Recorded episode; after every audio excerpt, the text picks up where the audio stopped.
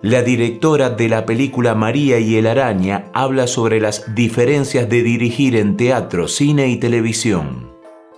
María Victoria Menis, clase maestra en Patagonia Cine 2019.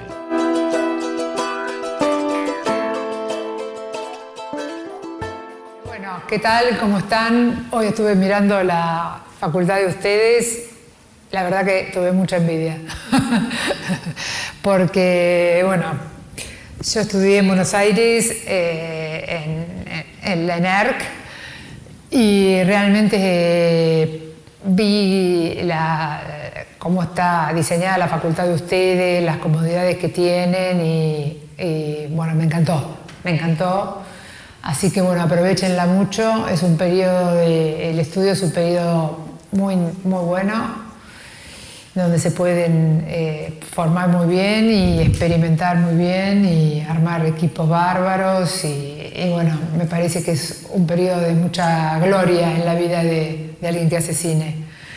Eh, bueno, eh, me propusieron charlar un poquito sobre las diferencias de, dirigir teatro, cine y televisión.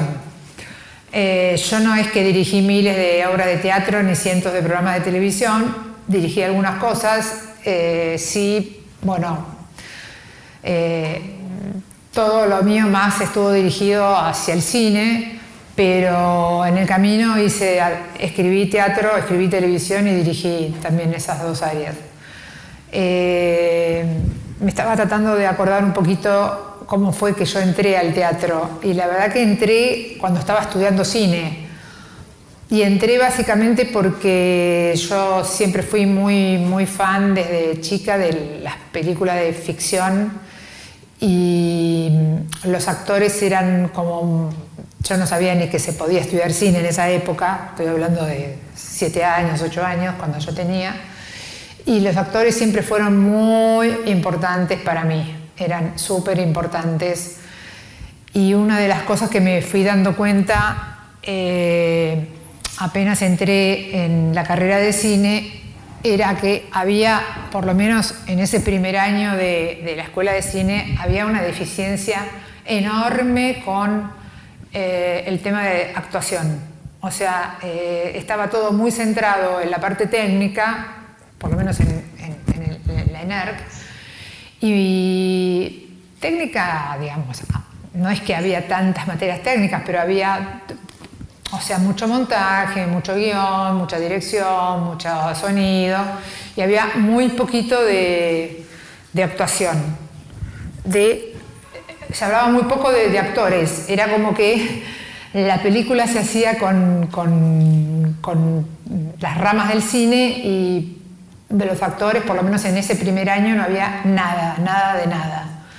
Entonces, eh, intuitivamente yo me inscribí en, un curso de actuación y me pareció como que bueno, era una buena, una buena puerta. Yo no sé acá, yo vi que había, hay escuela de teatro también, pero no sé si en la carrera de cine ustedes tienen dirección de actores o tienen actores, por lo menos ahí veo que me dicen que sí. Porque los que les interese la ficción, imagínense que todo su, o sea, ustedes van a ser directores de todo lo que tenga que ver con cámara, con todo lo que tenga que ver con encuadre, o sea, un millón de cosas, pero digamos, los que les van a estar en gran parte llevando la película adelante van a ser los actores también. Entonces, llevar, es decir, ese diálogo con los actores va a estar. Bueno, a partir, digamos, del tema de estudiar eh, actuación, que a mí por lo menos me resirvió y se los aconsejo, porque una cosa es estudiar dirección de dirección de, eh, ¿cómo decir? Dirección de actores desde el lugar del, director de cine, digamos, ¿no? Y una cosa es estudiar actuación. Cuando uno estudia actuación es como que te metes en la piel del actor y es como que podés decir, bueno, fui dirigido, ¿no? Que ya también es, todo un tema ser dirigido. Eh, eh, de repente te dicen, bueno, pensá una historia, ponete, ponete, armate un personaje, qué le pasó a este personaje, qué le pasó en la vida, construite, una biografía, eh, ah, no, eh, armate el persona, armate el físico, es decir, va todo un requerimiento y van todo un montón de ejercicios en las escuelas de actuación que de repente no es lo mismo que decir, bueno, soy el director de cine y aprendo a dirigir un actor que está ahí, ¿no? Creo que, estudiar actuación te pone muy en la, en la piel del actor no sé si ustedes estudian desde dirección de actores como dirigiendo actores o si estudian actuación. Actúan también, claro, porque, porque el actuar es como que eh, te pone en ese lugar donde vos de repente en el futuro vas a ser el que va a dirigir, pero también vas a hablar con una personita que está actuando. Entonces, si vos actuaste alguna vez, ya sabés un poquito dónde estás parado. Eh, o sea que yo eso lo súper recomiendo, ¿no? Es decir, como director de ficción es imprescindible que ustedes hayan pasado por, ser dirigidos. Eh, bueno, la cuestión es que eh, de alguna manera yo entré al mundo del teatro ya como, como partícipe del mundo del cine. O sea, no es que yo me entré al teatro como persona de teatro, sino como siempre con la mirada eh, de cine. Pero eh, de a poquito, digamos, también me, fue gustando mucho el mundo del, teatro y también después ya me, metí un poco en dirección de teatro. Fui a estudiar dirección de teatro concretamente con varios eh, maestros de teatro buenos, muy buenos, Gené, Jaime Kogan, son directores de teatro que en su momento fueron realmente muy buenos. Y me sirvió mucho también toda la parte de dirección de, teatro, eh, porque te hace ver, digamos, bueno, ya ellos ven un poco como nosotros vemos en cine. Es decir, más allá de dirigir al actor, cómo contar una historia eh, también más allá del actor, para, lo que nosotros es el montaje, el guion, eh, digamos, el sonido, música, ellos lo tienen también, pero en teatro. ¿Se entiende? O sea, eh, ¿cómo van a contar esa historia con, todos esos, con todo ese instrumental también? ¿Cómo ese texto va a salir? No solamente con el actor, sino con todos los recursos plus que hay. Y bueno, que a mí me, me parecía fantástico, porque claro, cuando cuando vos entras en el mundo del cine es como que te agarrás de la cámara así y decís, ah, bueno, bueno, bueno, claro, yo tengo la cámara, tengo la luz, tengo el sonido, con todo eso yo voy a poder resaltar lo que yo quiero. Ya solamente con la cámara, ah, bueno, me voy a un primer plano y yo ya sé más o menos que me van a ver al actor, me lo van a ver, nadie se va a perder ese detalle del lápiz que se cayó ahí, que yo quería que vieran ese lápiz. Y en teatro tengo un escenario, qué sé yo, este escenario, ¿cómo van a ver a ese lápiz que se cayó ahí? El, actor, el, público de la última fila, ¿cómo va a ver ese lápiz que se cayó ahí? Yo no tengo la cámara. Entonces, claro, para mí era como muy importante saber cómo se arreglaba un director de teatro para de repente contar algo donde a mí era como que me sacaban lo principal mío, que era la cámara, eh, como directora de cine. Entonces, bueno, no les voy a contar ahora cómo hacen los directores de teatro, porque tampoco soy la gran experta, pero por lo menos me enseñaron algunas cosas que las apliqué en algunas obras que dirigí y que me parecen como fundamentales, como para poder empezar a entender y, hay como dos, mm, dos cosas que son importantes y que de alguna manera tienen que ver y mucho con también el mundo del cine y se van a dar también en el mundo bastante de la televisión en tanto y cuanto el programa que, que, ustedes hagan o que ustedes participen pase más por ustedes y no sea, qué sé yo, un noticiero que, bueno, justo les toque dirigir.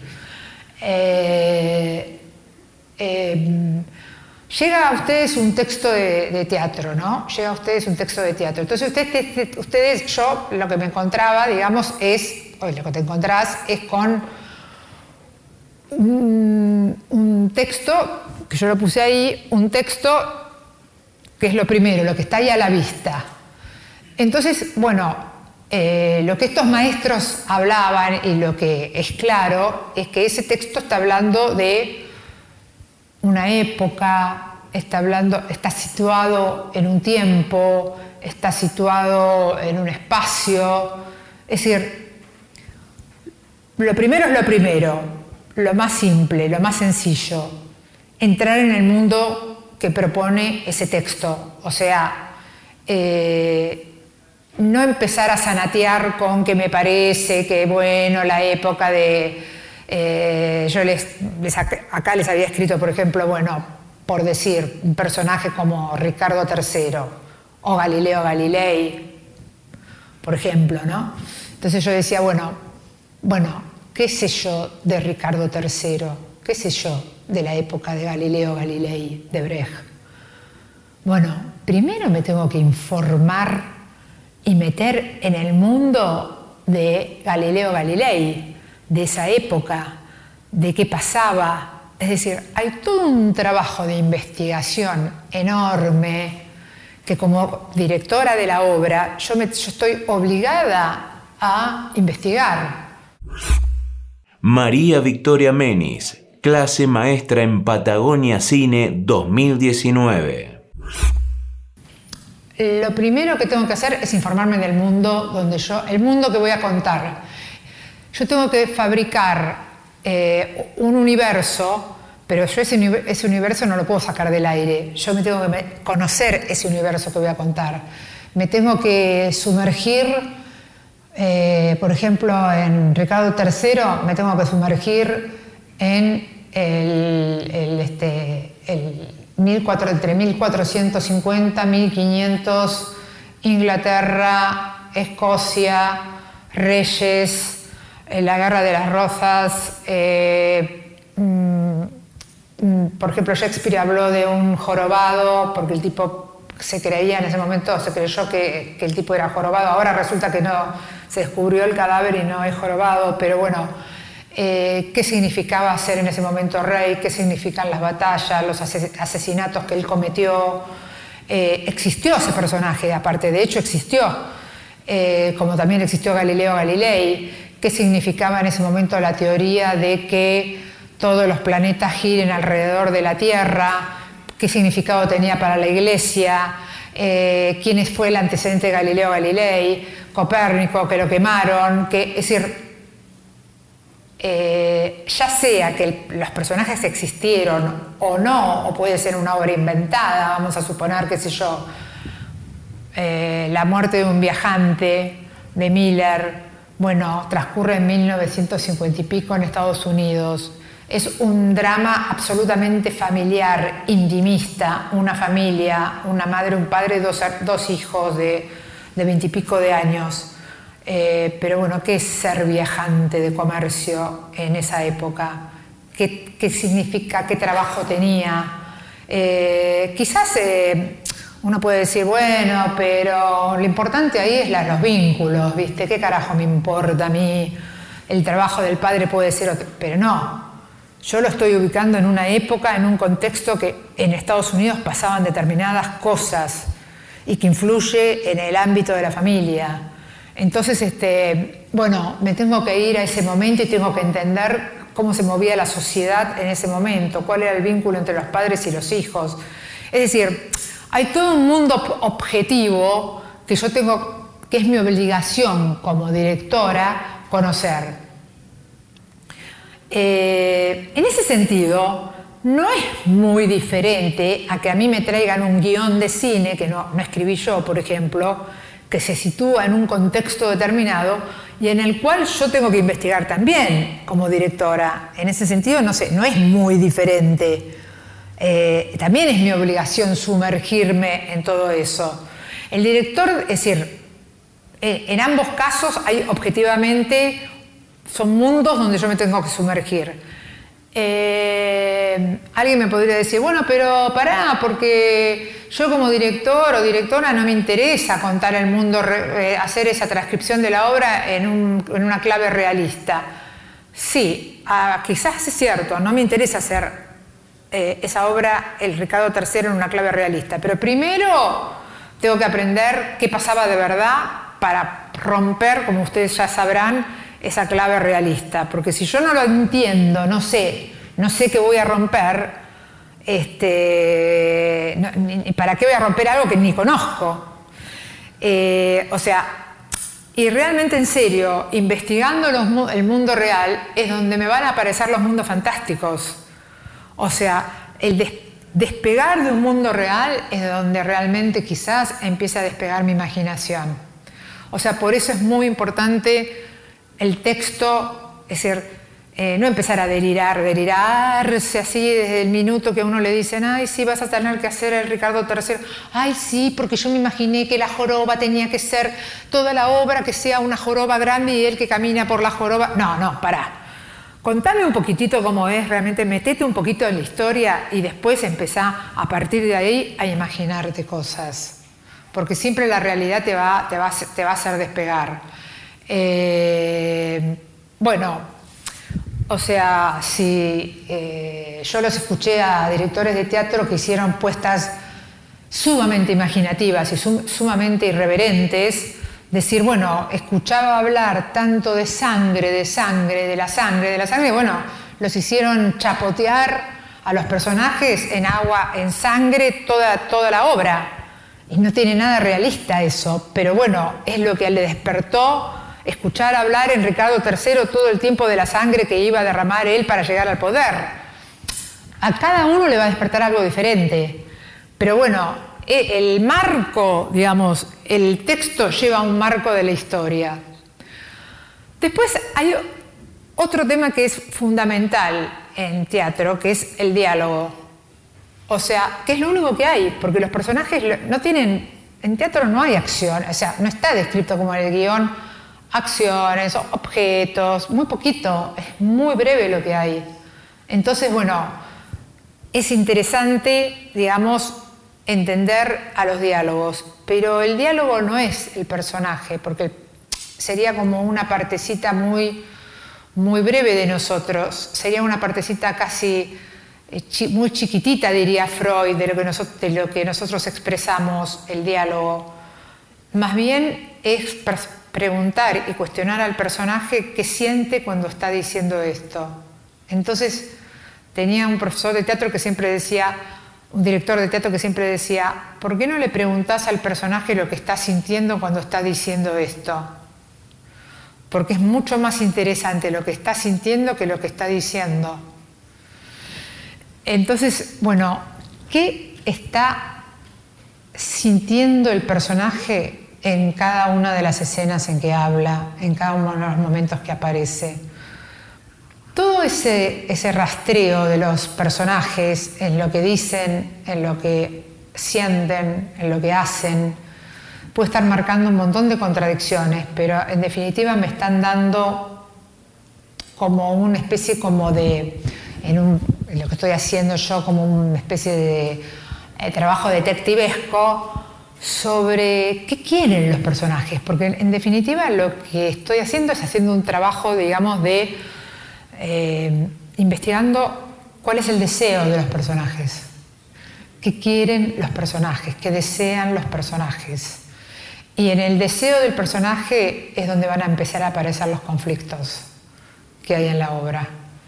Y a mí lo que más me interesa en definitiva saber es cuáles son los conflictos que hay y que se juegan en la obra porque cuando sepa los conflictos voy a saber de qué habla la obra, porque lo más importante para mí va a saber, va a poder ser enunciar en definitiva de qué está hablando la de qué corno está hablando la obra, porque la obra de alguna manera está enunciando algún tipo de conflicto.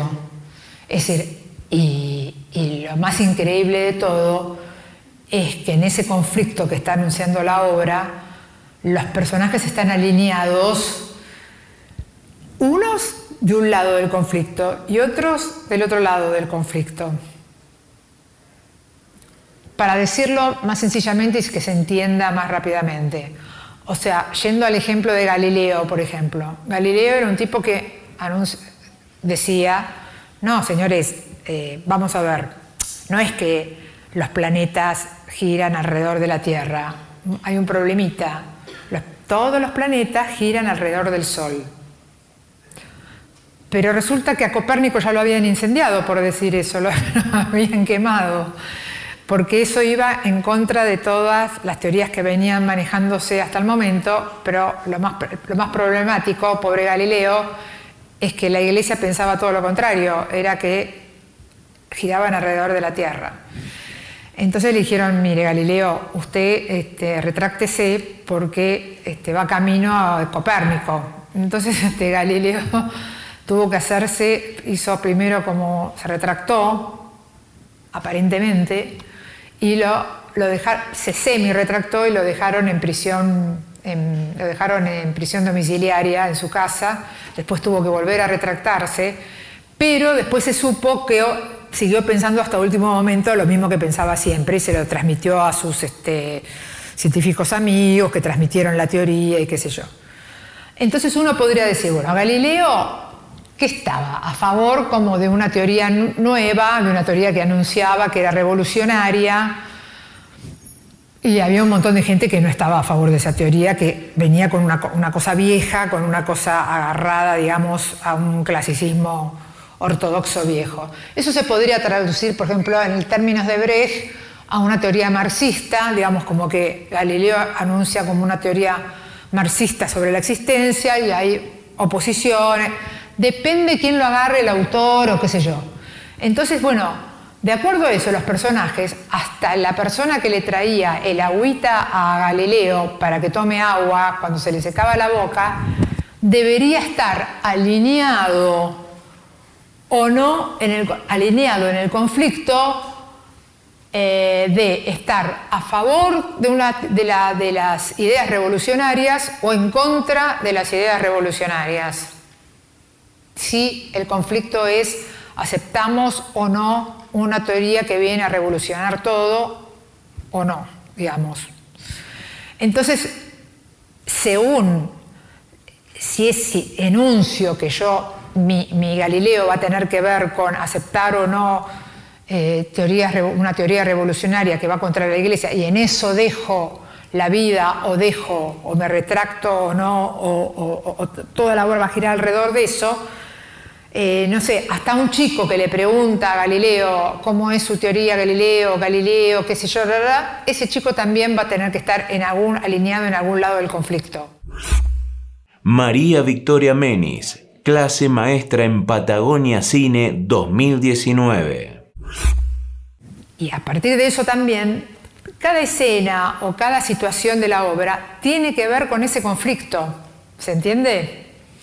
O sea, la escenografía, el vestuario, el sonido, todo, toda la obra va a tener que girar alrededor de ese conflicto y, bueno,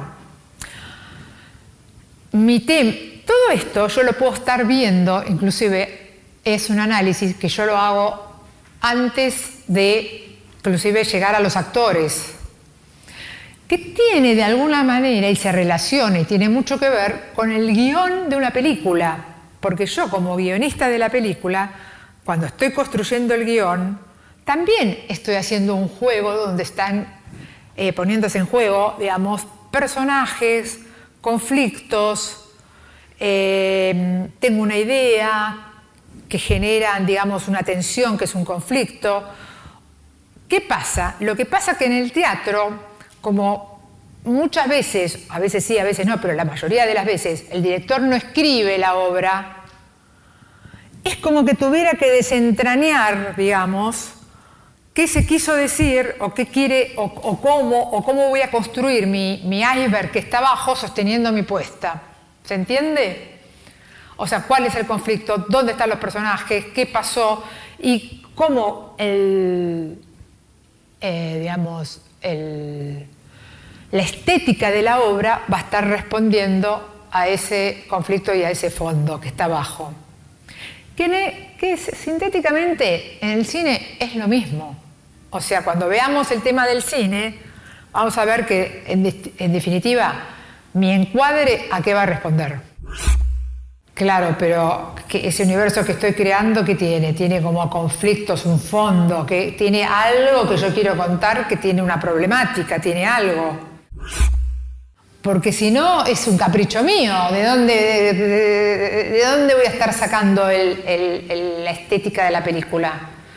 Si, si vos analizás una película, digamos, desde el lugar, vos como espectador, digamos, te pones a analizar una película desde la estética que utilizó un director, vos decís, bueno, ¿a qué responde esa estética? Y debería estar respondiendo algo. Y es lo que hace, de alguna manera, el director de teatro cuando hace su previo análisis y su investigación, hace algo parecido. Lo que pasa que después, cuando llega al, ensayo con los actores y empieza, digamos, a trabajar también con los actores, como ya tiene un poquito pensado, digamos, dónde están alineados dónde están alineados, está, lo tiene bastante más cosita, lo tiene, ya, lo, tiene que haber estado empezando a cocinar, ya empieza a ensayar con una base como, de, como si hubiera analizado o escrito el guion. Ahora, lo que tiene el teatro de increíble es que tiene mucho más tiempo también, no, no siempre, a veces los, actores, los, los directores de cine también tienen mucho tiempo, pero bueno, en este caso en el teatro tiene un tiempo muy privilegiado para ensayar con los actores y aparte que el actor eh, brinde muchísimo, brinde muchísimo, aporte muchísimo, colabore muchísimo con eh, la obra. Y aparte realmente en serio, está proponiendo eh, todo, todo, todo, todo de sí para hacer, para aportar,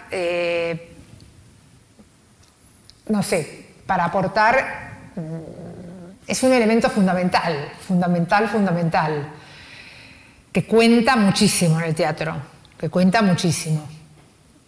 Es decir, vos podés contar una película donde el actor participa por ahí un 30 de ficción, digo, donde el actor participa un 40, donde hay actores un 40%, pero no podés contar una obra de teatro donde haya 40% de actores nada más, porque por más lindas pantallas que le pongas atrás o qué sé yo, llega un momento, viste, que vos decís, bueno, es como que necesitas al actor, viste, eh, eh, la gente va a ver al actor también, necesitas al actor.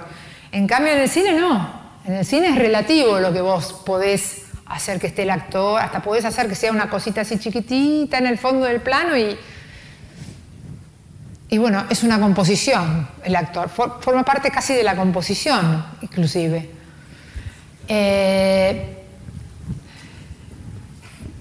y aparte otra cosa, todo lo que vos fuiste pensando en la investigación y en, toda esa investigación que hiciste de los momentos, del, contexto y todo eso, lo vas aplicando al actor un montón. Y aparte el actor te está, está al tanto de todo ese contexto, porque el actor vos lo podés acompañar, te puede acompañar un montón en esa investigación y vos le podés brindar un montón y está muy abierto aparte a saber y a conocer del contexto también.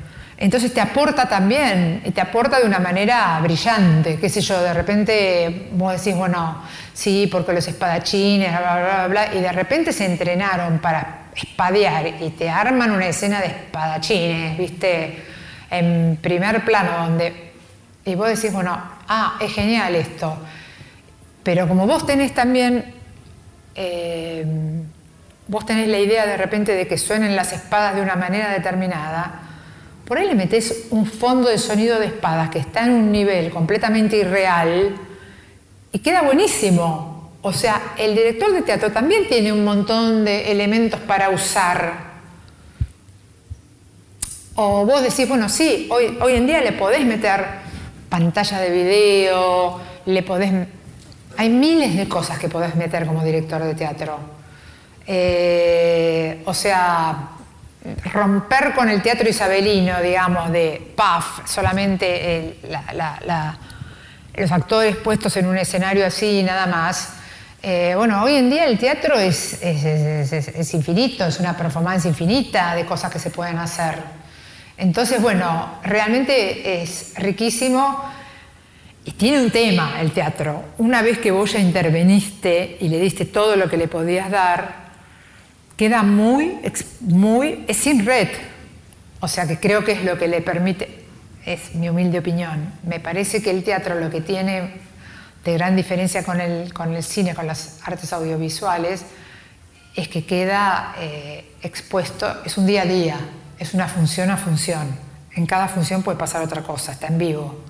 Y eso es lo que le permite también tener para mí una, una, algo muy, muy que la gente lo valora mucho. Es única, irrepetible. Vos estás ahí sentado y, y nada, se va a dar esa noche y nada más. Entonces todos los que dijeron, ay, el teatro se va a morir porque el teatro, nada, el teatro no se murió nada. El teatro está ahí más vivo que nunca. María Victoria Menis, clase maestra en Patagonia Cine 2019. Mira, yo antes pensaba, sinceramente te digo, pensaba hace muchos años, pensaba que, ay, bueno, esto es ideal para teatro, porque está más, es más íntima, es más eh, antes. Ahora te digo, sinceramente, yo creo que cualquier historia se puede llevar al teatro. Este, pase una batalla naval acá, adentro, acá arriba, no sé, a mí me da la impresión que el teatro abrió sus horizontes de una manera fenomenal, fenomenal, con recursos, con, con síntesis, con una síntesis impresionante de, de, recursos donde de, repente puedes estar como en una... Aparte hay como un código entre el espectador y el teatro, hay un código, ¿no? Hay un código de sonidos, de sombras, de luces, eh, te vuelvo a repetir, de proyecciones, de... no sé. Hay, hay, mucha, hay, hay, hay muchos recursos, hay muchos códigos que, el espectador ha, ha estado eh, eh, metiendo en los últimos años que hacen que inclusive vos digas, bueno, esto se terminó, que esto, viste, la famosa frase, ay, esto parece teatro. No, esto parece teatro, ya no corre más. Hoy en día, eh, no sé, este, la síntesis que te puede hacer hasta, no sé, una cancha de fútbol. no sé. No sé. Eh, aparte lo que tiene el teatro es que, por lo menos, eh, no sé, tiene un público muy, muy renovado, muy, muy deseoso, muy, con muchas ganas, no sé, yo lo veo como... Y es el, lugar de lo posible también, ¿no? Hablando de producción, es un lugar bastante posible. Los actores, viste, se prestan a ensayar. Hablando de producción, digamos, acá te habla mi parte de productora, los actores se prestan a ensayar más, eh, los espacios se consiguen mejor. Eh, mucho menos plata que el cine. Está bien, de repente van 30 espectadores, 40 espectadores, 50 espectadores, están una, una vez por semana, pero de repente están 5 o 6 meses las obras de teatro. Y vos vas con una película, está una semana. Entonces, al final decís, bueno, che, ¿qué me conviene más? ¿Estar cinco, estar cinco meses de a, 30 espectadores, 40 espectadores o estar una semana en el, en el Gomón? No sé, me pregunto, ¿no? Bueno, pasamos a... Pero, pero siempre eh, la conclusión que sacamos es cuán importante es el, el entender de qué estoy hablando para conseguir una estética, para dar una estética. O sea, nunca Jamás la estética debería ser gratuita al contenido. Cada, no sé, un escarbadiente que cae debería tener un porqué. En teatro, en cine, y si manejo yo la tele, la tele yo, la, manejo yo, también debería tener. Eh, cuando yo estoy haciendo televisión por primera vez, entro en una productora que hacía teleteatros que era del hijo de Alejandro Romay, de Omar Romay, que hacía esos grandes teleteatros así de las monjas y de qué sé yo. Y, él lo que me dice es, no, porque yo quiero parecer, era muy fanático del cine, y me dice, yo lo que quiero tratar de hacer es que mis cosas parezcan así más cinematográficas. Eh, bueno, o sea, trataba de ir con mucha producción y qué sé yo. Y, yo lo que veía, digamos, yo me contrataron para escribir, no sé por qué, porque la verdad que yo en mi primera película no tenía nada que ver con, con lo que menos tenía que ver era con un teleteatro, una película llamada Los Espíritus Patrióticos, que era una sátira política, nada que ver.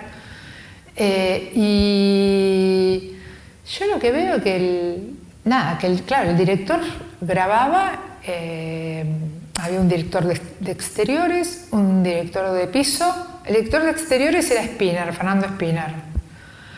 Y, ellos, este, sobre todo el director de, interiores, grababa tres cámaras, el director de exteriores grababa con una cámara, pero los, directores entregaban todo como si fuera un montajista, el director de piso directamente hacía edición directamente con el switcher, chau, lo que salía, salía.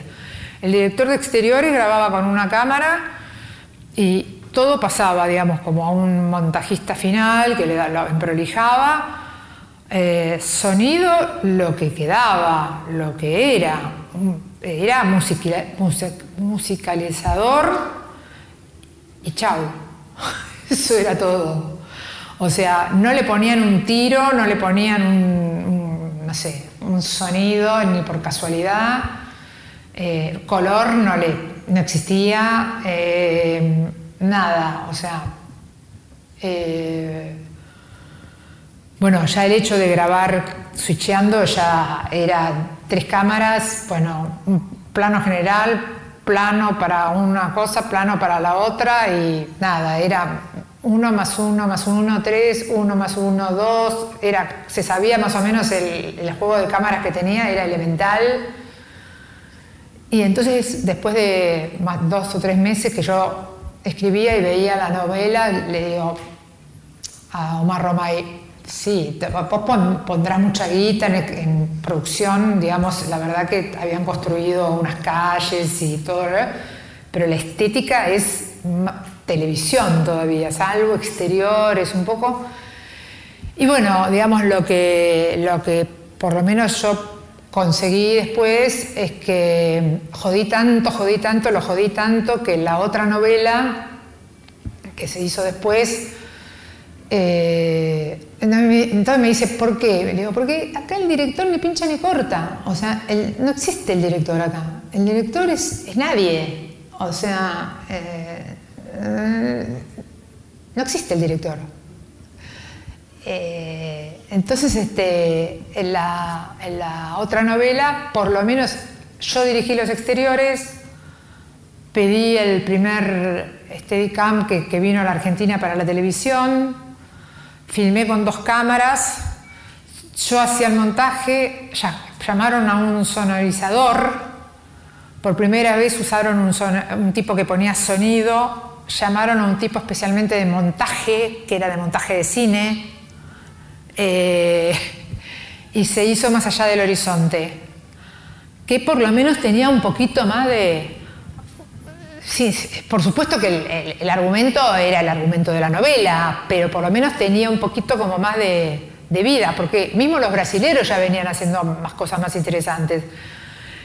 Pero bueno, eh, Quiero decir, al poquito tiempo apareció Poliladron, o sea, empezó a pensarse una televisión diferente.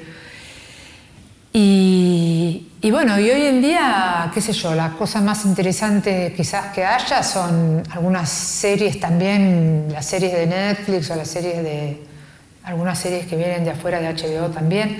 O sea, por eso yo digo, lo que digo, que la televisión es como una especie de medusa de 150.000 cabezas. O sea, está el programa de cable más elemental como puede estar la sofisticación más enorme hecha por David Lynch. O sea, entonces digo, bueno, depende a dónde fuiste a parar, qué guita tenés, o sea, qué en qué producción estás. Eh, es inmensa, infinita.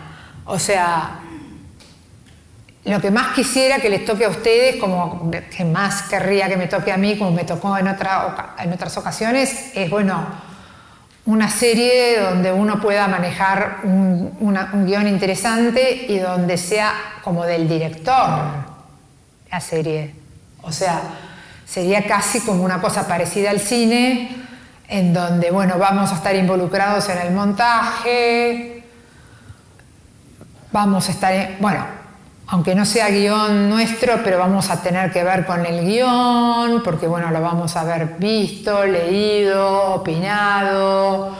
vamos a tener que ver con, eh, vamos a haber charlado con la parte de arte del programa, de la, de la miniserie, vamos a tener que haber charlado, o unitarios, pero por lo menos un unitario que tenga un, no sé, una estética, donde el director tenga pinche para algo, porque si no, bueno, nada, lo otro va a ser, bueno, un programa de televisión simple, común, elemental, como para que salga al aire y nada más.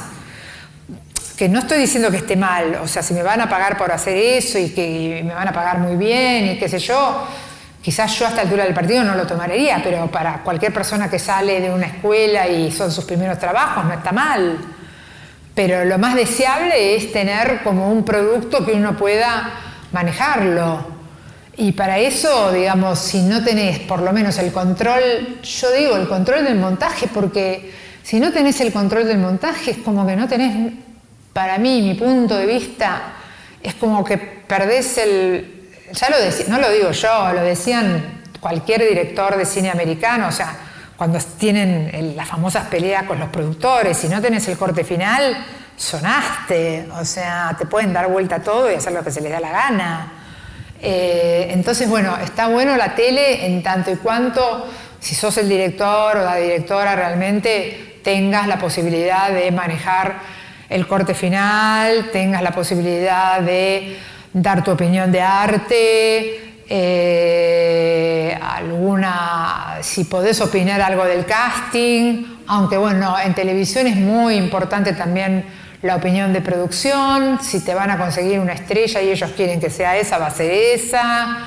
O sea, todavía estás en una zona donde, bueno, sos, o sea, sos, el, sos la directora, sos el director, no sos, viste, amo y señor, como decía el paraguayo el actor.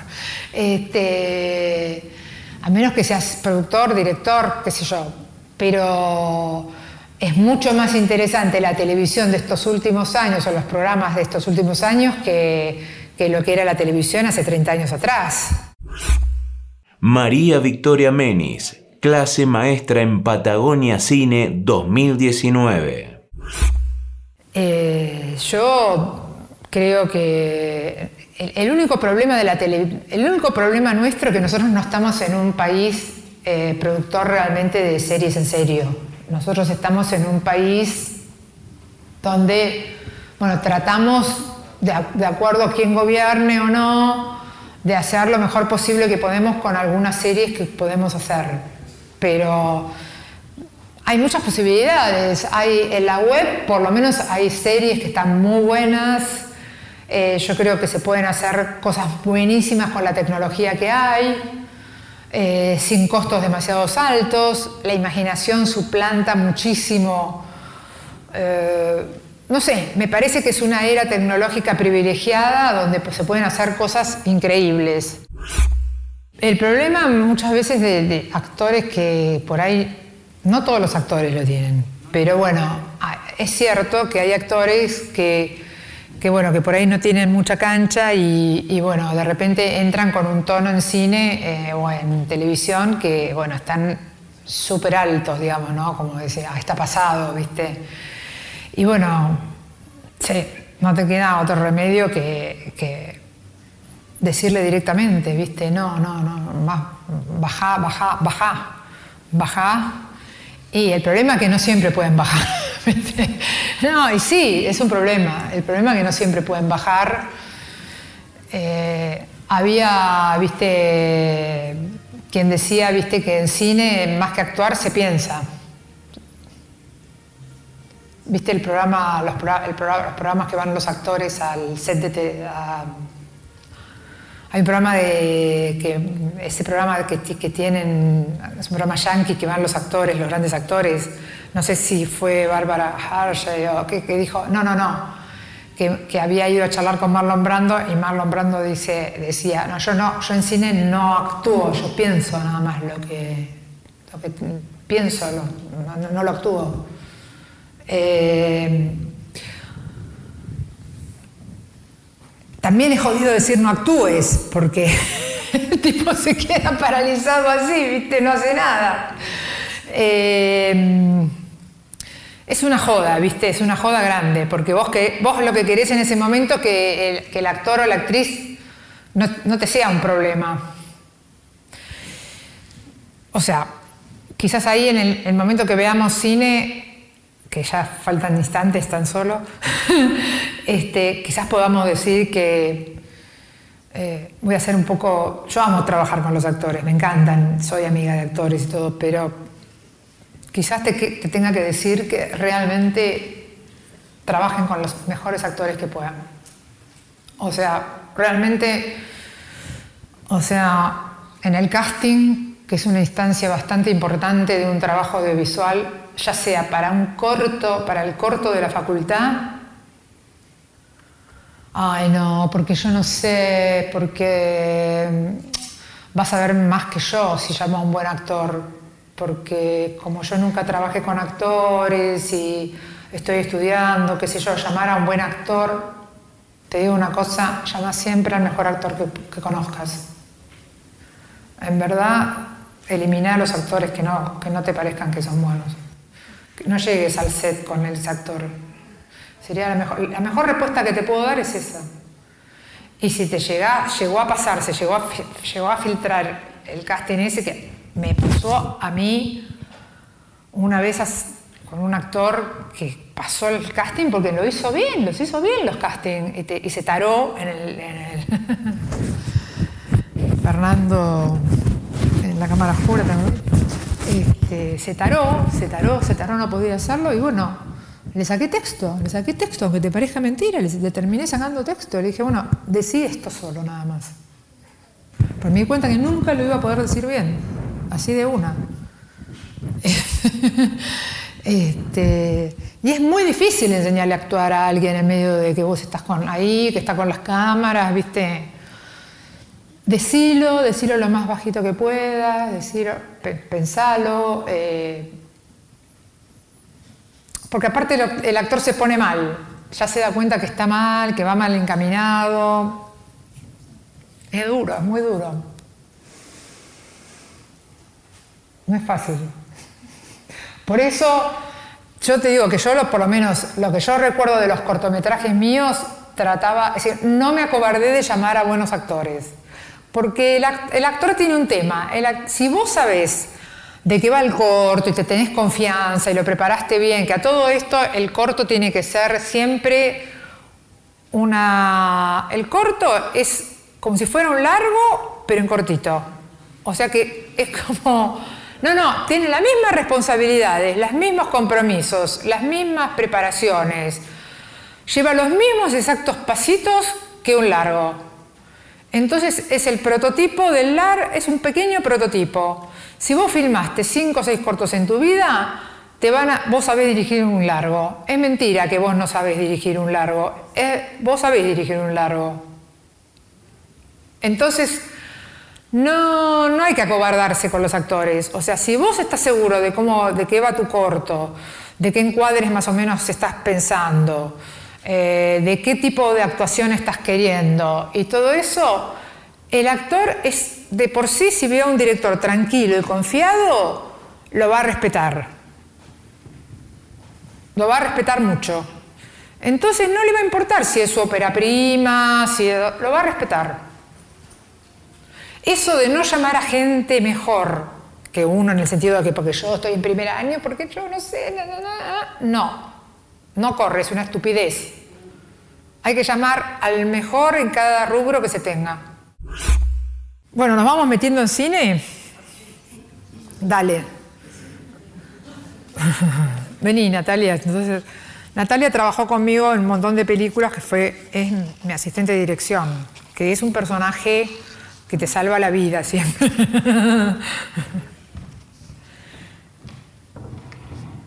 bueno, Natalia Hernández.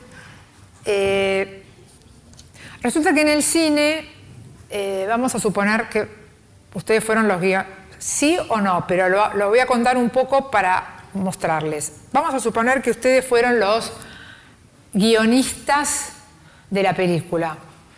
Ustedes para ser los guionistas de la película, eh, digamos, partieron de una idea o partieron de, personajes que saben que hicieron algo, o, más como, o partieron de, una trama, o partieron de algo. Yo les voy a decir seis pasos básicos de guionista como para poder llegar al guion, como para que después veamos por qué se los digo. Eh, entonces fueron pergeñando en su cabeza, o con, con, un amigo o amiga, como guionistas, fueron pergeñando y dijeron, bueno, vamos a ver, vamos, a ver, voy a empezar a volcar en escritura, a ver las ideas que voy teniendo y voy a elegir estos personajes y van a ir planteando como si fuera, esto sería como ideal, ¿qué voy planteando? Que estos personajes o este personaje va a ser, digamos, este, es una, una refrescada de guion, ¿no? Digamos, son personajes en, una, en un espacio, en un tiempo, ¿no? Haciendo algunas cosas por alguna razón que se desencadenó, empiezan a hacer algunas cosas y tienen que empezar a luchar ahí por sus cosas y en un momento dado, por otro tema, que es también un giro, esto los podemos llamar giros, la cosa se define y llegan a un final. ¡Pip! Es un esquema muy básico, ¿no? Súper básico. Pero tiene varias razones de ser que son interesantes, que son que acá tienen que definir al personaje, la época, el tiempo, el desarrollo, qué es lo que los lanza, qué deseo los lanza, qué situación los termina de definir y cómo termina. Que para un guionista parece que no, pero le puede llevar su tiempo. María Victoria Menis, clase maestra en Patagonia Cine 2019. Y enunciar esto y poder decirlo eh, es como poder empezar a hablar de la película. Lleva su tiempo poder hacer esto. Inclusive este, hay una película, me estaba riendo la otra vez porque hay una película de Robert Altman que empieza con una escena donde el guionista va a un, productor, le dice, no, pero ¿de qué? Sintetizámela en un minuto, ¿no? Porque empieza, no, en un minuto.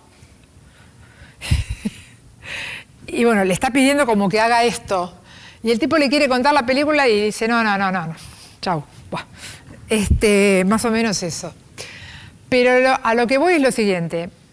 Cuando ustedes pueden enunciar este, que se llamaría como un storyline de la película, o pueden empezar a decir, bueno, ¿puedo empezar a hacer una pequeña sinopsis de la película? O sea, de más o menos de qué se va a tratar la película y pueden decir, bueno, mi película se podría llegar, lo que más me interesa contar es, qué sé yo, como un chico, voy a agarrar una película mía, que la tengo más clara, un chico, como un chico que está medio perdido y que gira en el eh, por la Argentina, un, pibe de 20 años cae en una casa, medio como que se, fascina con un bebé y lo termina secuestrando y lo lleva para, la, para Buenos Aires, pero ahí en Buenos Aires lo matan a él y el bebé termina en una villa. Algo así. Eh, o sea, van a trabajar con una pequeña sinopsis después van a decir, entonces, ¿de qué estoy hablando? Ya empiezan a tratar de manejar un conflicto. Hay una frase que dice, si tenés más de un conflicto, hace más de una película. O sea, finalmente hay un solo conflicto importante en una película. O sea, no se pueden contar 80 conflictos. Sí, se pueden abordar muchos personajes, que esto y que lo otro, pero hay como una, una gran fuerza, hay como una ¿Vieron cuando una película empieza que para un lado, que para el otro, que para aquí, que para allá, pero también aquí, pero también quiere morder en todos lados y al final no muerde ninguno? No, decídanse por uno. Bueno, esto es más o menos el argumento de la película. Y después, bueno, ¿cómo la voy a contar? El tratamiento.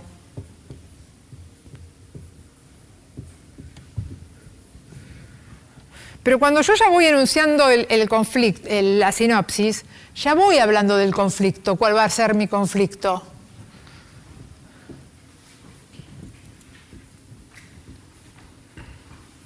Que lo dije recién, bueno, ¿cuál es mi conflicto?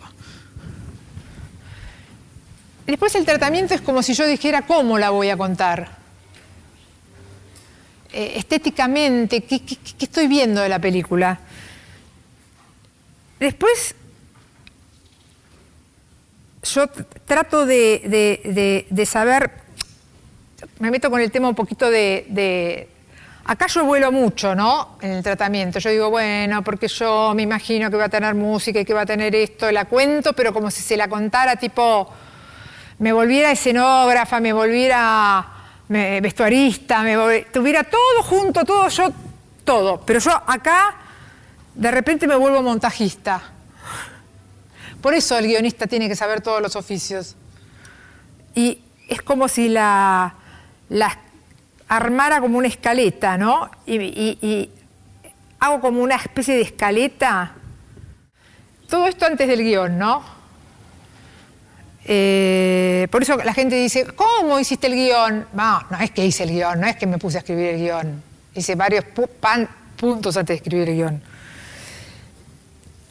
Y acá yo dije, bueno, ¿en cuánta, ¿cómo la voy a contar? La voy a contar, bueno, yo me imagino que primero llega acá, primero llega, volviendo al ejemplo del chico este que, está viajando por el país, primero está viajando, llega a la casa, es otra secuencia, otra secuencia descubre el bebé, otra secuencia vive con la, convive con la familia, otra secuencia, eh, bueno, la, la madre del bebé se va de la casa, otra secuencia conviven con el bebé y con el padre, otra secuencia lo rapta y se va para Buenos Aires, otra secuencia sufre en Buenos Aires, otra secuencia lo matan. Es como si fuera un libro que lo divido en capítulos, o sea, por, eso todo esto tiene que ver con, estructura, secuencia, escenas, etcétera, etcétera. O sea, cuando yo... Y de repente puedo ir llegando a lo que es el guion. Y cuando llegué al guion, digamos, es como que yo ya vi conflicto, vi estética, vi montaje, y ni siquiera cuando llegué al guion pude ver todavía si ese va a ser el definitivo o no, porque hago una versión, otra versión, se lo doy para leer a mi abuela, a mi tía, a mi hermano, a mi hijo, a mi hija, a mi asistente, y eh, bueno, ahí se va corrigiendo. Eh, aparte vienen los diálogos, vienen un montón de cosas.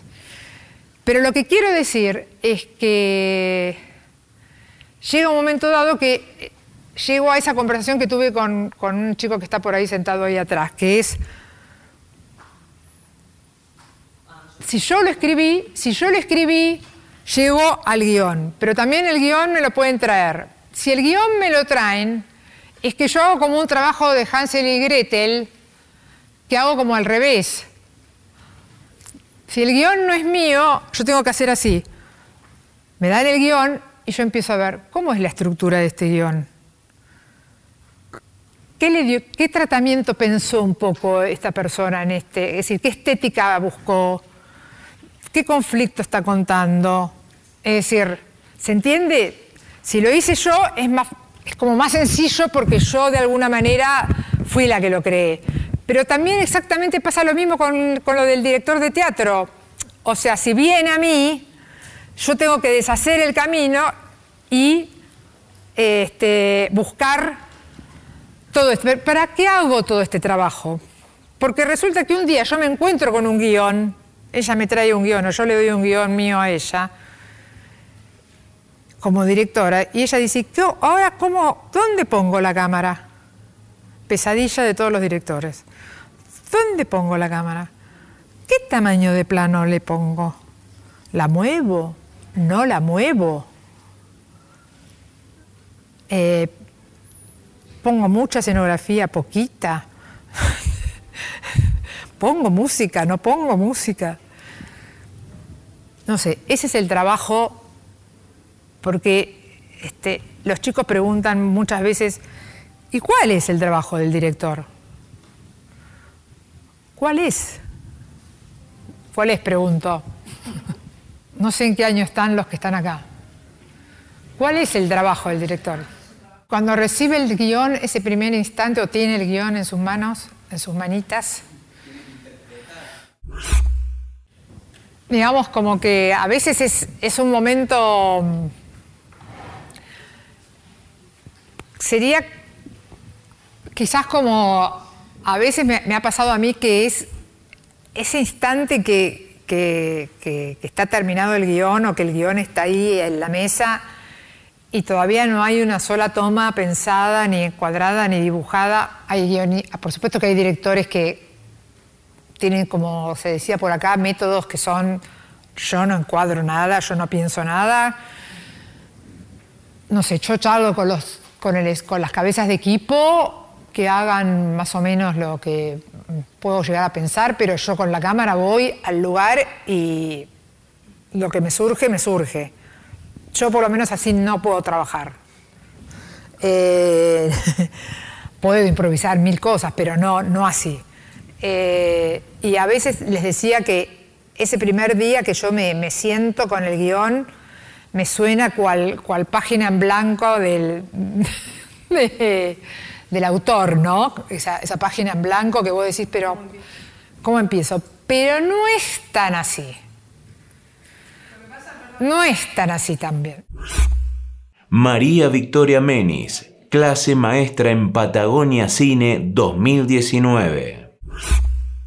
Sí, a vos no sé, pero por ejemplo, vos cuando tenés un guion, ya sea lo escribiste o ya sea te llega, no es que cuando lo estás leyendo te vas, porque aparte el guion no es un texto literario tampoco, es un texto escrito audio, audiovisualmente, que esa también es la tarea de un guionista. Un guionista no escribe un libro, escribe un, con lenguaje audiovisual. Y es muy importante que lo escriba así, por, por, por, por eso es una profesión. Pero como directora, no vas viendo en tu cabeza, en tu cabeza partes de una película, ¿no la vas viendo cuando la estás leyendo a veces? Sí. Igual, eh, yo eh, aprovecho que me das la palabra, sí. voy a hablar como asistente de dirección, que es lo que soy, más que, más que directora. No, directora sos. No, soy más asistente de dirección y yo lo que les puedo contar es los, los, distintos tipos de directores con los que he trabajado y las distintas maneras que tienen de abordar el trabajo del director. Eh, digo, porque así como vos decís que hay eh, que vos no sabes dónde poner la cámara, hay directores, bueno, María Victoria es, es una directora que, por ejemplo, no llega al set, al primer día de rodaje, sin tener toda la película dibujada. Dibujada por ella, cuadro por cuadro, con palitos, así, ella sabe el encuadre de toda la película, lo que va a hacer única de la directora con la que he trabajado, que he trabajado y aparte dibujado por ella muy eh, artesanalmente, muy hermoso. Después hay otros directores que hacen un guion técnico, que saben también cómo van a contar cada escena. Y hay directores que no, que, que, que, saben lo que quieren contar en cada escena, pero es voy a buscar el encuadre, como decís, voy a hacer un ensayo con los actores y ver qué sucede en el momento y ahí decido dónde poner la cámara. Eh, también el rol del asistente de dirección es tratar de descifrar eh, y de ir acompañando las distintas metodologías de, cada director y directora. Eh, lo mismo pasa con el guion, me parece. Hay, directores que son muy eh, eh vehementes con seguir eh, exactamente lo que dice el guion, escrito por ellos o escrito por otros, pero generalmente escrito por ellos, eh, en este habla y en este momento toma un trago y sigue hablando. Y a veces, y hay otros directores que es, bueno, mientras está hablando, si tomó o no tomó, no importa porque estoy contando lo que quiero contar de esta escena.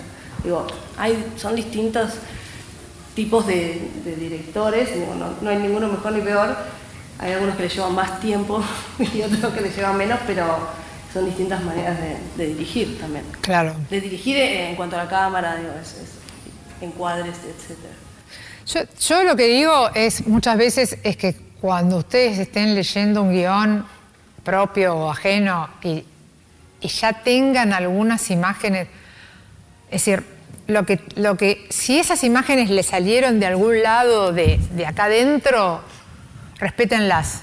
O sea, porque eh, aunque racionalmente ustedes digan, no, este guion trata sobre el desamparo de la infancia y la lucha, cómo el, desamparo de la infancia, de, tu propia infancia te puede hacer llevar a, amar, y trata sobre el amor por sobre todas las cosas, que puede... Todo puede ser muy lindo, el conflicto puede estar, pero también está la intuición de decir, bueno, yo esto lo veo así, lo veo, y ese lo veo así es muy importante. Mira, a mí, yo antes de ser eh, directora fui espectadora. Y todavía soy espectadora y muy y ah, gracias a Dios y gracias a todos los santos del cine, como digo yo, soy una buena espectadora, o sea, en el sentido de que me gusta el cine y me gusta verlo. ¿Y qué querés que te diga? A mí si una escena me conmueve, yo después pensaré por qué me conmueve. ¿viste? A mí me conmueve algo y prefiero que me conmueva primero. Yo soy de las de Truffaut que dice, viste, yo quiero conmover. Ojo, también hay escenas de humor o de qué sé yo, que vos decís, bueno, te estás riendo y la estás pensando y estás diciendo, sí, este estuvo genial en que armó esto con esto, con esto, con esto, y me hace reír, porque lo estoy pensando.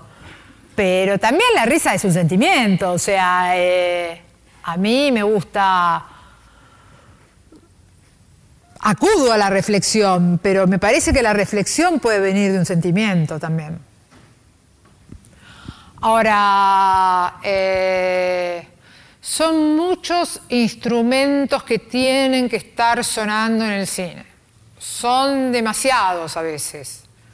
Son los actores, la iluminación, la cámara. La cámara con sus tres o cuatro variables, que son el tamaño de plano, el movimiento, el foco, qué sé yo más, hay más directores por ahí. Este, después, largo, duración del de la toma, eh, vestuario, maquillaje, peinado, música, ruidos. Eh, es como que imagínense que son todos, todos instrumentos, que todos tienen que estar sonando, y vos sos el responsable de que todos estén sonando como tienen que sonar. Porque no pueden sonar de casualidad porque, porque alguien se tiró una cosa así, entonces, no sé, o alguien dijo, ay, el montajista dijo, ay, sí, no, lo pongo así porque queda mejor. No. Por eso digo que en este caso del cine es donde realmente no tenés excusas de nada, no tenés excusas que el, que el actor ese día estaba de mal humor, que el productor de TV quiso poner a una estrellita que cantaba y actúa como la mierda no, bien, te puede agarrar también algo de dinero, que justo no hubo tiempo de volver a la locación, ahora vamos a hablar de eso. Pero tuviste diferentes momentos para pensarlo. O sea que hacete responsable de cada uno de esos momentos en donde estás con el montaje, con el sonido, con la, con la ¿cómo se llama? Con, con el rodaje. Y si no, y si no, tenés que tener la capacidad de poder resolverlo en ese momento. Digo, pues, pues, te puede pasar que tengas a un mejor actor que ese día vino de culo y no tiene ganas de actuar o no le, o no le sale.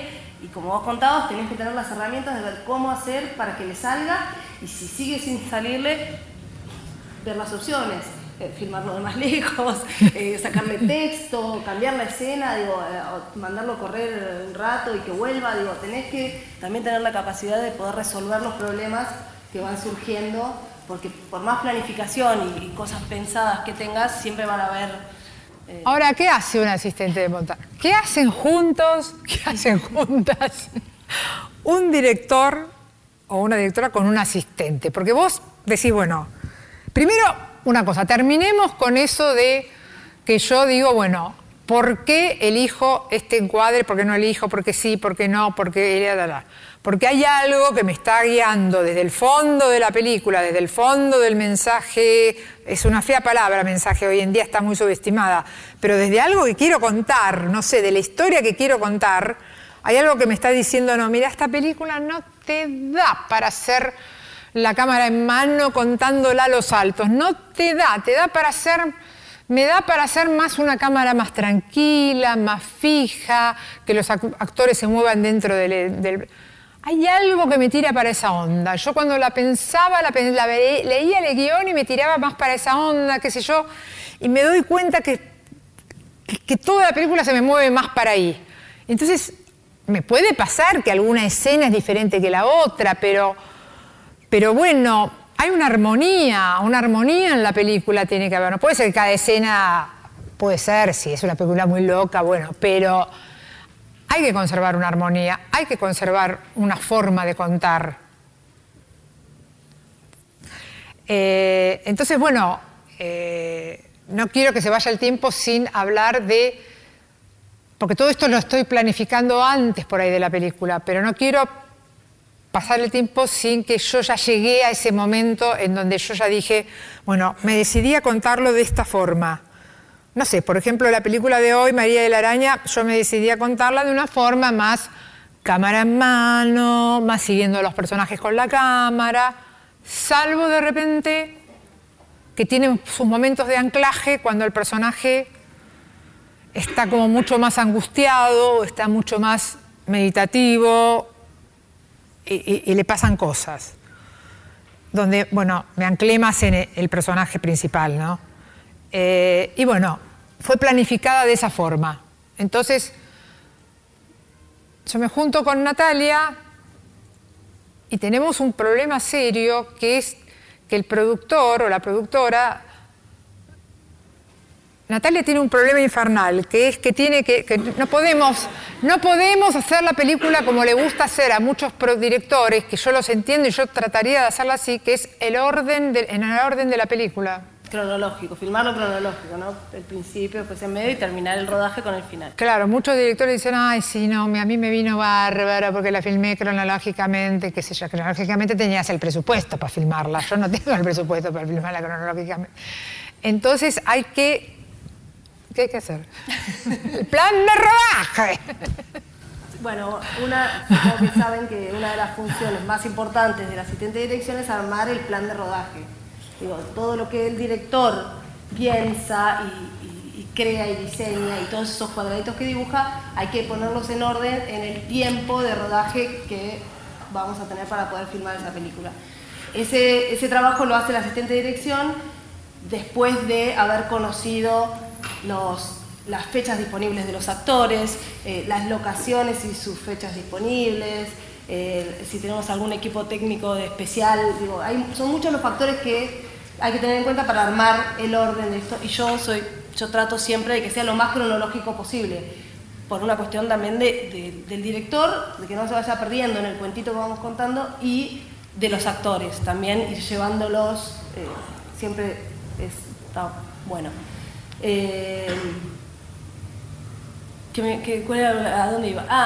¿Cómo se arma este plan de rodaje? Esto, hablando mucho con el director, preguntándole cómo quiere filmar cada escena, que me cuente más o menos, como para tener, también un tiempo estimativo de cuánto podemos tardar haciendo cada escena, cuántos planos va, va a tener cada escena, si hay alguna, alguna acción difícil eh, o que requiera más tiempo que que dos personajes charlando, digo, si es una escena donde hay eh, un personaje que se mete en el barro, se embarra y después sigue corriendo, bueno, si hay que repetir esa escena, hay que cambiarle el vestuario para volver a hacerla, digo, todas esas cosas llevan tiempo y todo eso hay que pensarlo de antemano, en la previa, para después poder calcularlo y poder cumplir ese plan de rodaje que uno se propone con la película, tanto con el director como con el productor que es el que te dice tenés tantos días para filmar esta película. Claro, por ejemplo, uno de los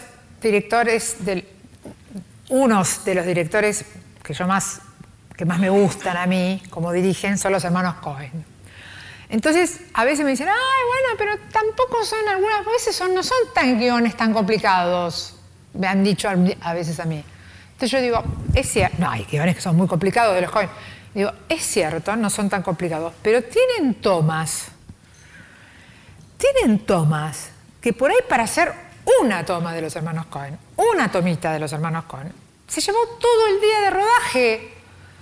Entonces, no es un tema de que el guion no es complicado, sino cómo está filmada la película. Entonces llevó todo el, todo el día, todo, toda una filmación de los hermanos Cohen, un día de rodaje, una toma, una toma secuencia, o porque cambió foco mil veces, porque dura un minuto y medio, porque salió del aire y terminó, no sé, en medio de un teatro de una butaca.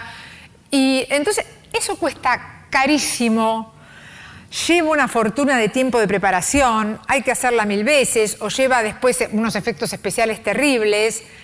Y entonces, viste, eh, a veces no es un tema de que la película sea de ciencia y ficción, y entonces vos podés decir, no, no se puede hacer en la Argentina. A veces es una película hasta realista, si se quiere, pero que el problema que tiene, que el estilo que, con que está filmada es carísimo. Es carísimo. Entonces hay que ubicarse muchas veces también en el estilo, el presupuesto que uno tiene y el tiempo de rodaje que te lleva cada película. Porque lo que nos ha pasado muchas veces es que yo digo, a veces te dicen, ay no, porque eh, tenés 10 tomas, pero por ahí esas 10 tomas las resolvéis mucho más rápido que una toma larga.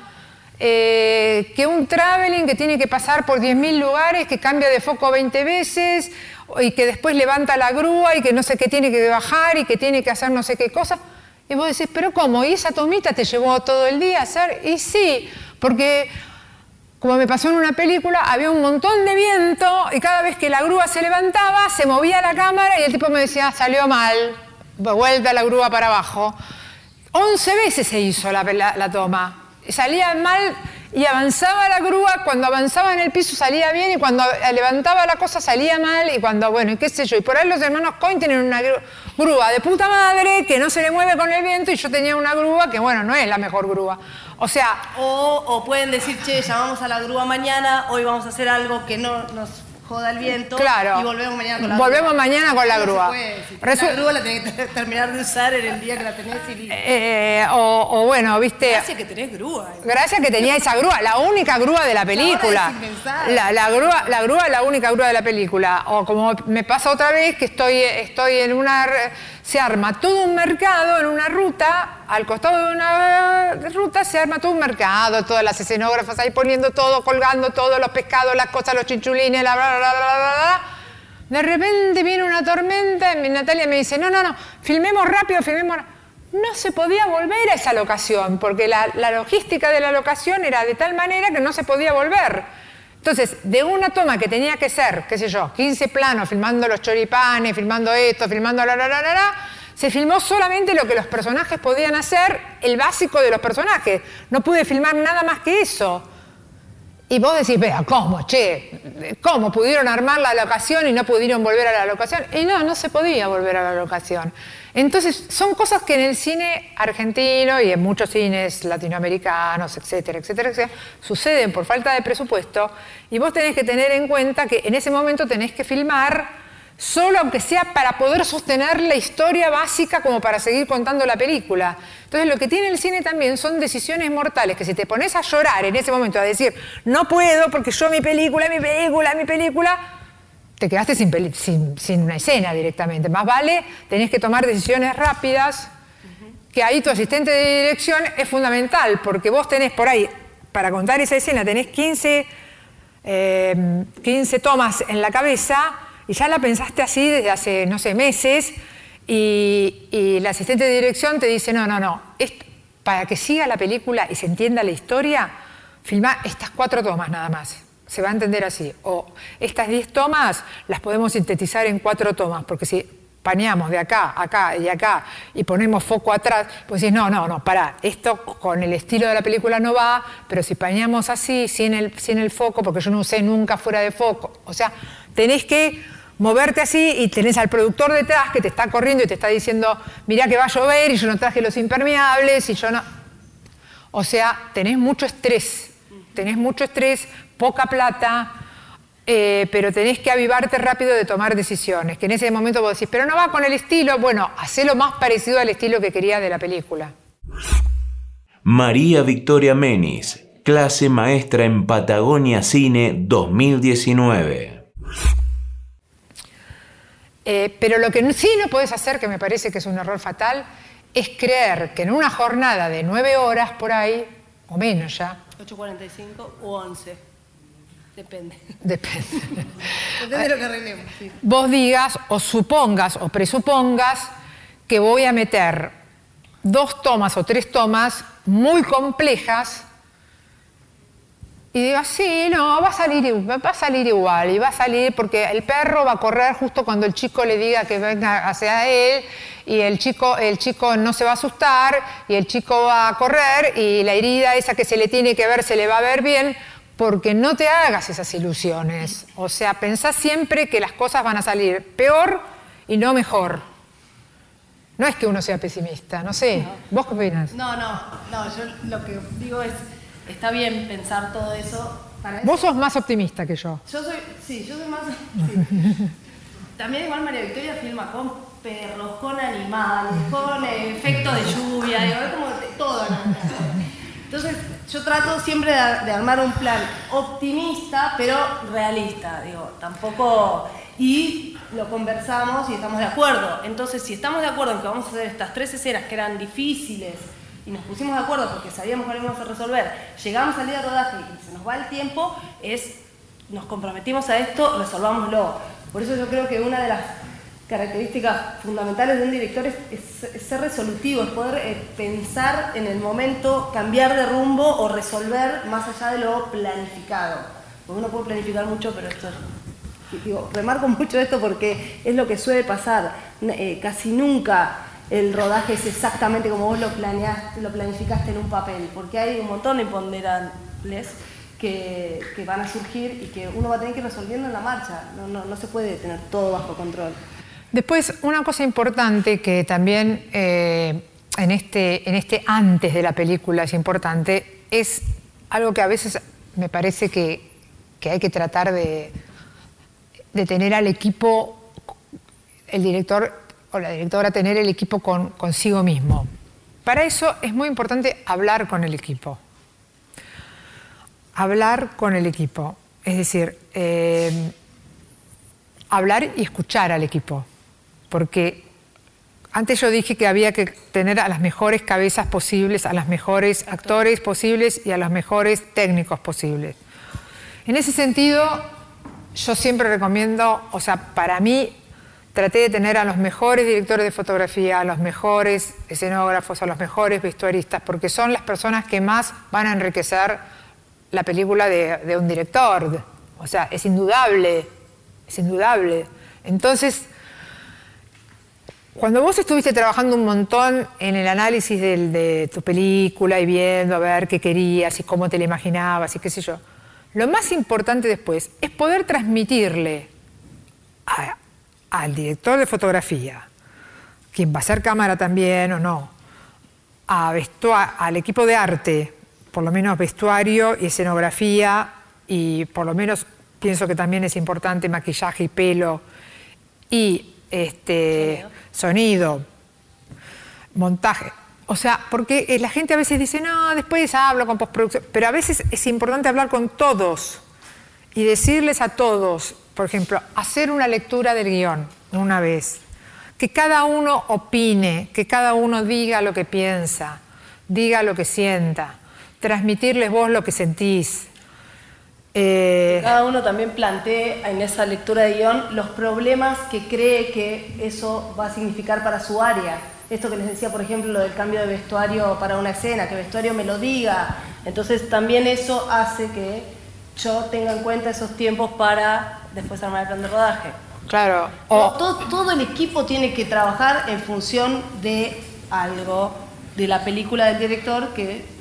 Claro, ahora, de repente, por ejemplo, el director de fotografía eh, dijo, me dice de repente, pero vos pensaste que el color Y Arte dice, sí, porque el color de esta película tiene que ver con el rojo, porque el rojo significa, no sé, el hombre araña está, está, trabajando con el azul y con el rojo. Y el rojo y el azul, y yo también me había imaginado algo con el rojo y el azul. Y los rojos y los azules se van a ver en bastantes lugares de la película.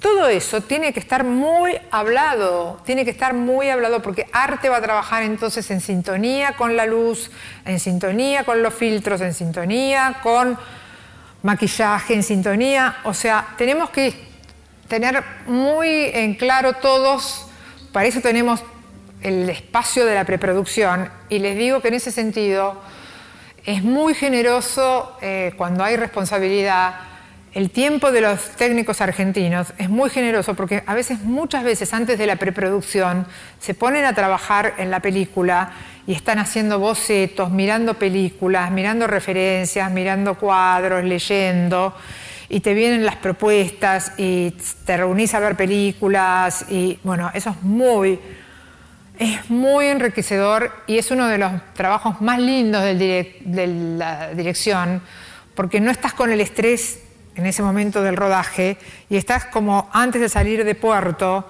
estás con el barco todavía en el puerto y lo, estás diseñando con el equipo. Y eso es bárbaro, es lo más lindo de la dirección. Si te pones a pensar es lo más lindo de la dirección. A mí me gusta mucho el rodaje. A vos te gusta el rodaje, te gusta estar ahí en la emoción de la tormenta.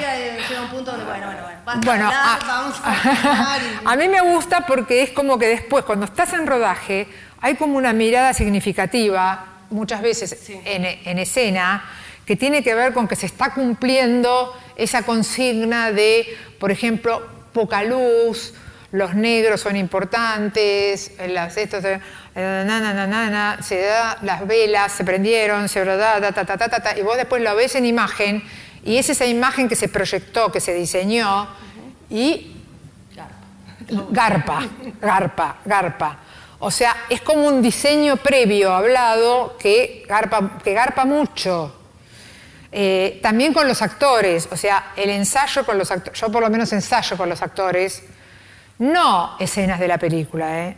no me gusta ensayar las escenas de la película, me gusta encontrar los personajes, que encuentren a los personajes, o sea, que encuentren a los personajes, que si yo les preguntara y les hiciera hablar como los personajes y les hiciera preguntas y que yo me pudieran contestar como los personajes, por lo cual lo que es importante es la historia de los personajes. Este, por lo cual, si puedo ir con ellos, como he podido ir a veces a casas donde están los personajes, los barrios de los personajes, eh, cuando son historias actuales y qué sé yo, eso arpó mucho muchas veces, me, ayudó mucho. Eh, lo mismo que uno vaya a las locaciones, si puede ir a las locaciones antes, si puede ir con, los equipos de escenografía y hablar y charlar y ver qué se puede hacer y ver y colaborar. No desentenderse de, este, los trabajos de arte, de los trabajos de luz y de los. Al contrario, estar comprometido con todo lo que tenga que ver con la película. Porque si no, lo que yo digo es, ¿para qué estudiaste cine? claro. Este, o sea, eso es lo lindo. María Victoria Menis, clase maestra en Patagonia Cine 2019. Yo ya te escuchaba vos, eh, Diego, hablar de, digamos, del trabajo de, de, documentales. Diego. No, no te veo, no te veo, no te veo porque soy media miope. Y yo viví lo mismo que vos con un documental que hice donde era un equipo muy chiquitito y sentí la comodidad de ese equipo chiquitito. Pero en respecto a las películas de ficción, cuando son más grandes, también me gusta compartir ese trabajo de equipo de armar como la como la como la como el cuento más grande, digamos, ¿no? Y la como la imagen que tengo de ese cuento, ¿no? Como la, como la ilustración, ¿viste? Como si uno pudiera ver la ilustración de ese cuento, el armado de ese cuento, que es con lo que te dicen los directores de teatro también, ver como la apuesta de ese, de ese cuento. Es decir, me gustan, cuando soy observadora de cine, me gusta ver las cosas de escenografía, las cosas de vestuario. Por ejemplo, cuando vi ahora la película de La Favorita. No sé si la vieron. Véanla si pueden. Esa película muy buena, tiene un guion fantástico y tiene Una cámara. una cámara deslumbrante y tiene, no sé, la actuación es espectacular y, y tiene la, la escenografía, el vestuario, todo, todo, todo es, es realmente espectacular. Y te cuenta y te lleva a un mundo completamente diferente. Me encantan esos viajes, esos viajes así como me- puede gustar ir al futuro, ir al pasado, a mundos imaginarios, o sea, me, fascina, me fascina.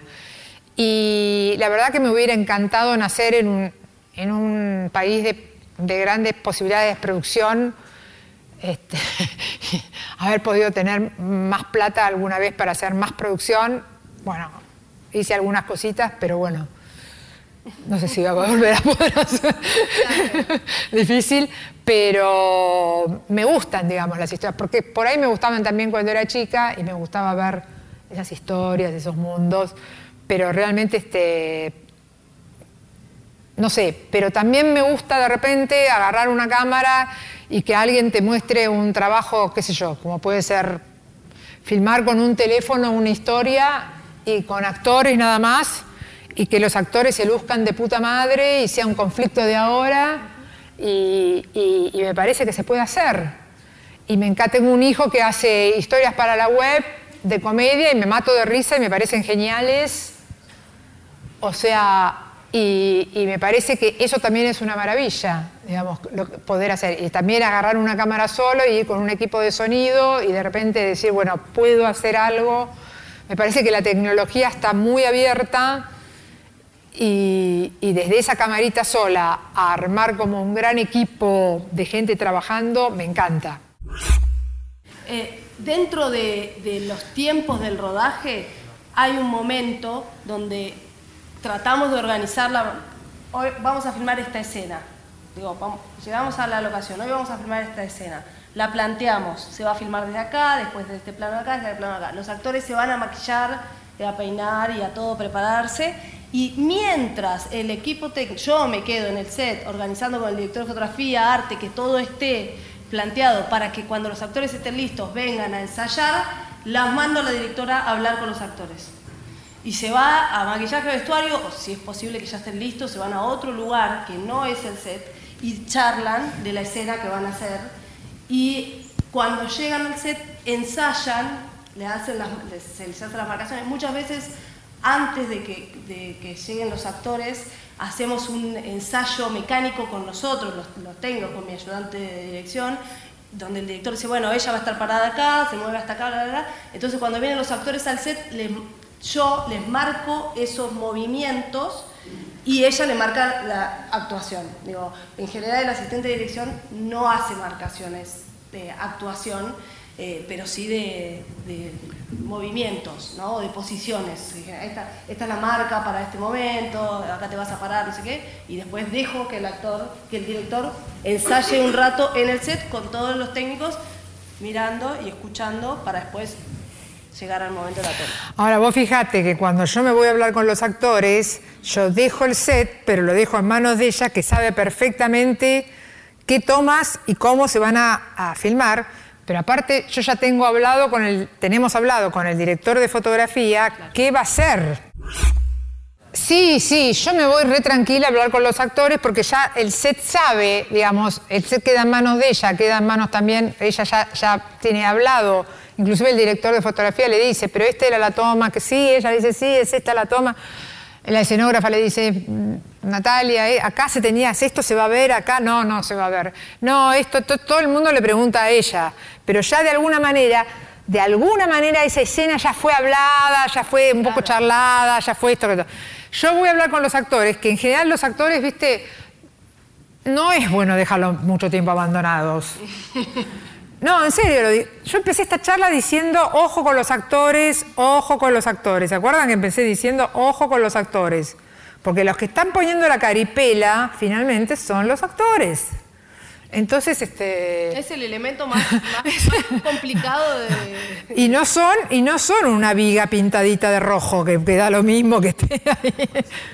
No, entonces, viste, yo voy a hablar con los actores y charlamos y por ahí comemos algo. Y aparte, otra cosa, los están maquillando, los están peinando, los están vistiendo, por ahí no les gusta cómo le queda algo de la ropa, no les gusta cómo le queda algo del peinado, quieren opinar algo sobre, ¿cómo se llama? Sobre El sobre- texto. el texto, me lo preguntan a mí, o me dicen, ¿te parece? Hay distintas metodologías, hay actores que les, les molesta ensayar y hay otros que si no ensayan la escena no la pueden hacer. Entonces también es el rol del director de tratar de compatibilizar esas energías diferentes para poder lograr una, una unidad. Hay actores que, por ejemplo, eh, vienen de la nada, porque son muy talentosos, pero vienen de la nada y te dicen de repente, hoy se hacía esa escena que yo... eh, y por ahí no son muy responsables, pero te dicen, ¿de dónde venía yo acá?